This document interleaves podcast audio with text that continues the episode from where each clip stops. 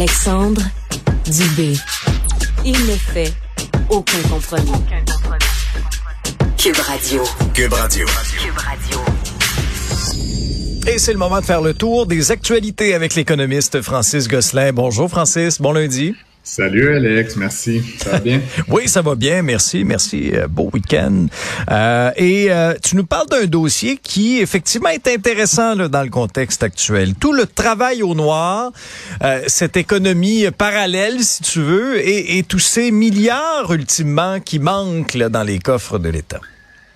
Oui, en fait, c'est un, un, long texte suivi de plusieurs autres courts Mhm. textes là, qui est paru ce samedi dans le Journal de Montréal, en fait, que, que j'ai passé du temps à lire là, au cours du week-end. C'est intéressant parce que c'est une mise à jour un peu de, avec des nouvelles informations. Tu sais, c'est un Ouais. sujet qu'on suit depuis de nombreuses années.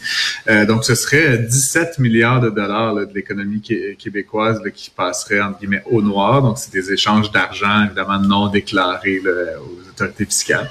Euh, et ces 17 milliards d'activités, ben, ils se traduisent par un manque à gagner d'environ 3 milliards de dollars en taxes et en impôts qui sont pas perçus euh, par, euh, par Québec.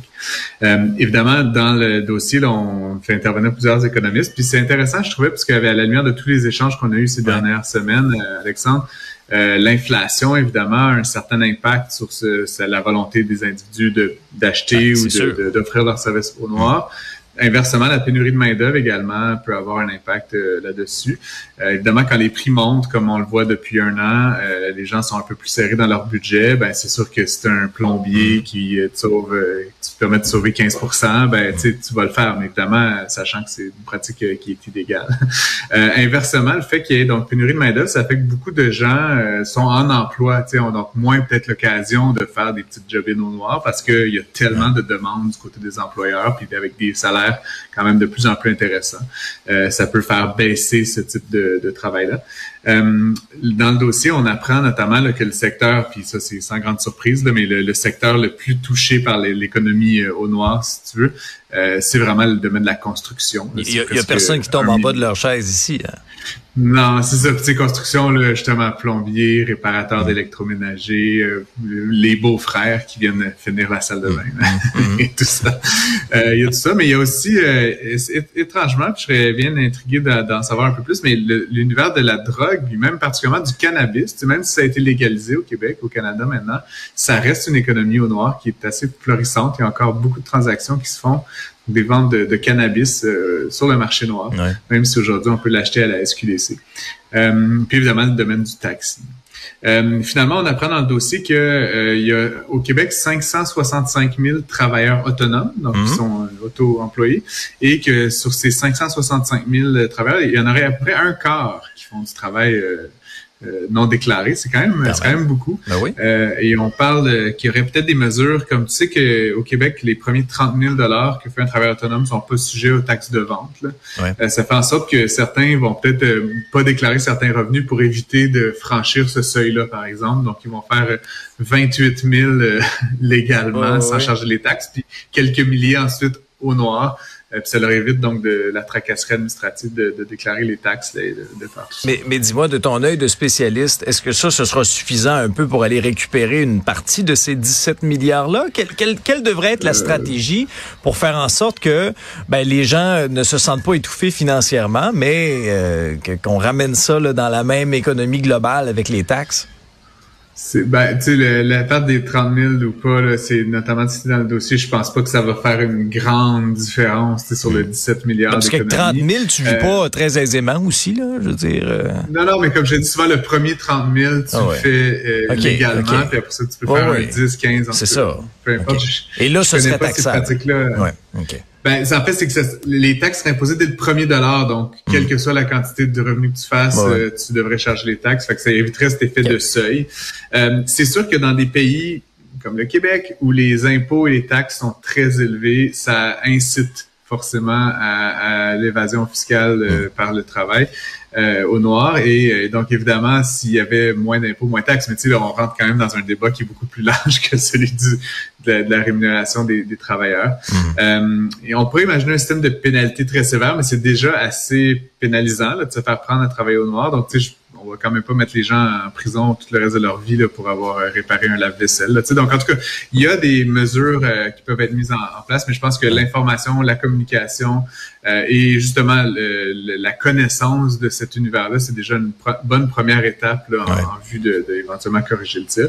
Ça aurait baissé ces dernières années, mais c'est 2-3% Donc, c'est pas des gros gains. Mais Ford Motor, qui, est condamné à payer, c'est toute une somme, 1,7 milliard en dommages punitifs pour un défaut de, fabrication sur ses camions.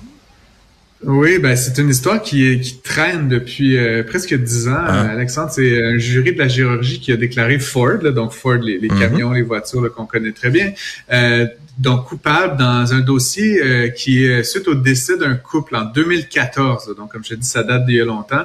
Le véhicule s'était reviré sur le toit et en fait, le toit s'était complètement écrasé. Donc, il avait oh. tué le couple sur le, le poids du véhicule lors d'un capotage, effectivement.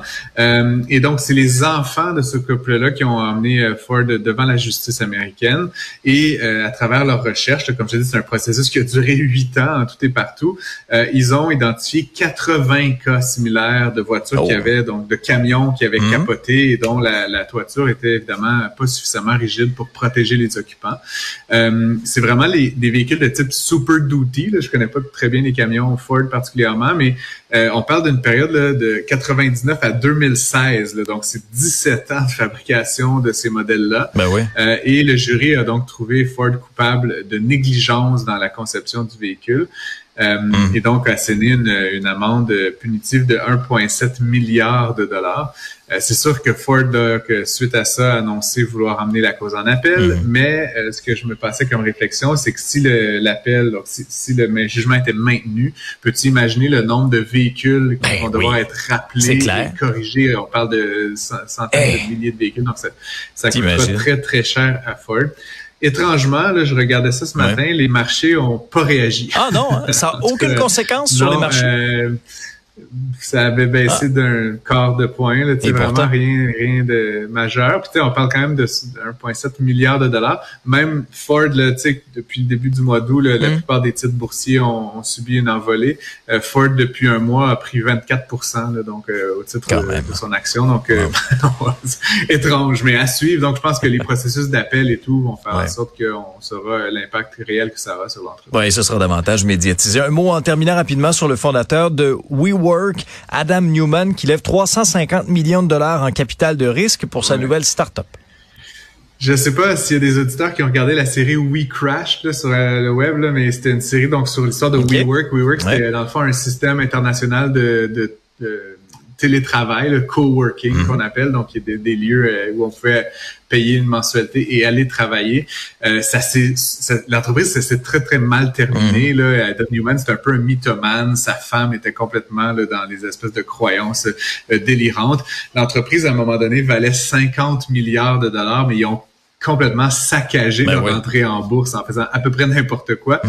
Euh, si bien que, puis tu sais, on a accusé Newman, là, il a pas été accusé euh, en, justice encore, mais il, finalement, il a quitté l'aventure de son propre chef avec un milliard de dollars de, de, de valeur, alors qu'il venait, il venait pas d'une famille particulièrement riche. Euh, Aujourd'hui, WeWork, là, qui est l'espèce de navire qui l'a laissé à l'abandon, vaut 3 milliards de dollars en bourse au total. Donc, les chiffres marchent pas vraiment. tout ça pour dire qu'il a annoncé la semaine dernière qu'il se relançait. Il a comme un peu disparu là, depuis. Euh, oui, on se demande pourquoi. Oui. Euh, ben, c'est ça. Là, il, lance sa nouvelle affaire. Ça s'appelle Flow. Euh, puis Flow, dans le fond, c'est Pour son cash flow? Euh, pour le garder non, ouais, non, flow comme euh, comme ta vie, Alex, est en flow, là, tu sais, fait que tu vas te balader ah. de Stockholm à Las Vegas, et donc tu payes une mensualité pour habiter dans n'importe lequel de leurs mhm. appartements, maisons, c'est meublé, c'est équipé d'internet et tout, et donc l'idée, ce serait qui, en fait, c'est la croyance de, d'Adam Newman, c'est qu'il y aurait des gens comme toi et moi et nos auditeurs qui paierait, je sais pas, le 2-3 000 dollars par mois pour habiter un peu n'importe où, puis qui se baladerait d'une place à l'autre sans jamais, tu sais, ben vraiment habiter nulle part. J'ai le temps de faire ça, moi. Euh, exactement, ben c'est ça. Avec le, la montée du télétravail et tout, oui, oui, ben oui J'en sais pas trop. pour finir, il a levé 350 millions de dollars. Aujourd'hui, l'entreprise, là, c'est une, page web. C'est un site web, c'est une page. Il n'y a aucune information. Il possède aucun actif. Il a levé 350 millions de dollars. J'imagine qu'il y a des beaux yeux ou quelque chose. Euh, l'entreprise donc qui, est un nom et un concept, est mhm. évalué à un milliard de dollars déjà. Et puis rien, c'est une page web. Là. Et rien, c'est comme, fou. je te dis cette idée-là, là, puis ils sont à peu près au même état d'avancement. C'est incroyable. Euh, c'est étonnant, surtout pour finir, que l'argent est venu de Andreessen Horowitz, qui est un des plus grands euh, cabinets de capital de risque euh, mhm. en Californie, qui est généralement très réputé pour faire des investissements dans des choses très futuristes, mhm. sérieuses, avec une belle analyse. Donc, on comprend pas vraiment, ben mais en général, ils se trompent pas souvent. OK. Une affaire à suivre. Euh, mais euh, en tout cas, je, je garderai un œil là-dessus, euh, un petit peu un sourcil élevé si j'étais si j'étais toi et, les auditeurs. Deux même, je pense. Francis, merci. Passe une belle journée. On se reparle demain. Je t'en prie, merci. Salut, merci à vous d'avoir été à l'écoute. Vincent Dessureau, suis à l'instant et on se retrouve demain dès 10 heures. Salut.